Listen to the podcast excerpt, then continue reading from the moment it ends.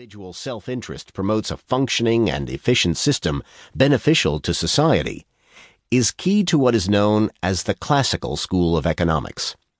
The Wealth of Nations was a foundational text for this school. Classical economists argued that markets are fundamentally self regulating and self correcting, but only if they are free from government interference and if individuals are free from coercion. Under these conditions, as Smith describes it, markets appear to be governed by an invisible hand that produces a natural stability. Supply meets demand, and resources are used effectively. Competition is a vital component of this system. Market equilibrium can only be reached if buyers can choose between various suppliers. Then, suppliers can compete for buyers, and companies that do not win buyers are allowed to fail. Smith warns repeatedly of the dangers of monopoly, where one firm controls supply. Overall, the Wealth of Nations provides a systematic way of understanding capitalism, the dominant political and social ideology of the West, in which industry is held in private hands, and the market economy. It also provides an insight into how a free market ideology forms. A free market approach to economics views the competitive market as natural. As such, it is best left free from government interference.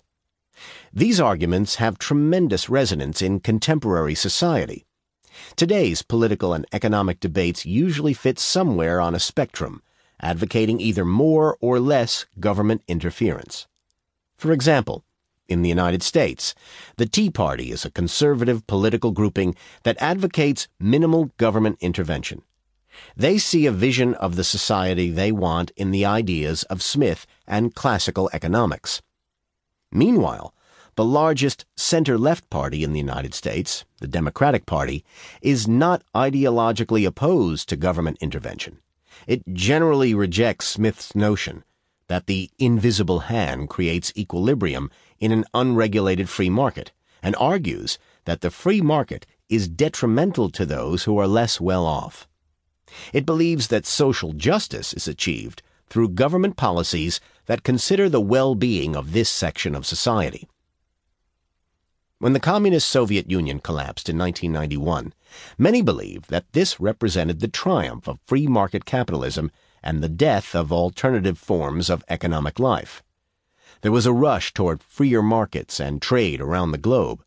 Adherence to Smith's ideas appeared set in stone. But this view was challenged by the global financial crisis of 2007 to 2008 and the subsequent recession. These upheavals led to the reemergence of the debates about government oversight of the economy and the free market. These are the debates that began in earnest with Adam Smith and the wealth of nations. Why does the wealth of nations matter? Smith's text has as much relevance, if not more, today as it did when it was published. The key questions asked in The Wealth of Nations still preoccupy us. What is the role of the government in the economy? What outcomes may be expected if individuals are left to interact freely within the free market? What is the best way to organize society? Why, in all the apparent chaos of the world, is there a seeming order to socio-economic life? When Smith was writing the book, he was arguing against the dominant economic paradigm or model of 18th century Europe, that of mercantilism. According to this theory, a nation's economy exists only as a way to strengthen the government, in which case it should be strongly controlled by the state. Mercantilism also held that a nation's wealth is determined by the stock of gold and silver physically present within it. So the role of government is to prevent these commodities from leaving the country. A nation can hang on to its wealth by imposing high tariffs on imports and by protecting national industries and agriculture. After the publication of The Wealth of Nations, in which Smith successfully challenged mercantilism, the theory went into a steep decline.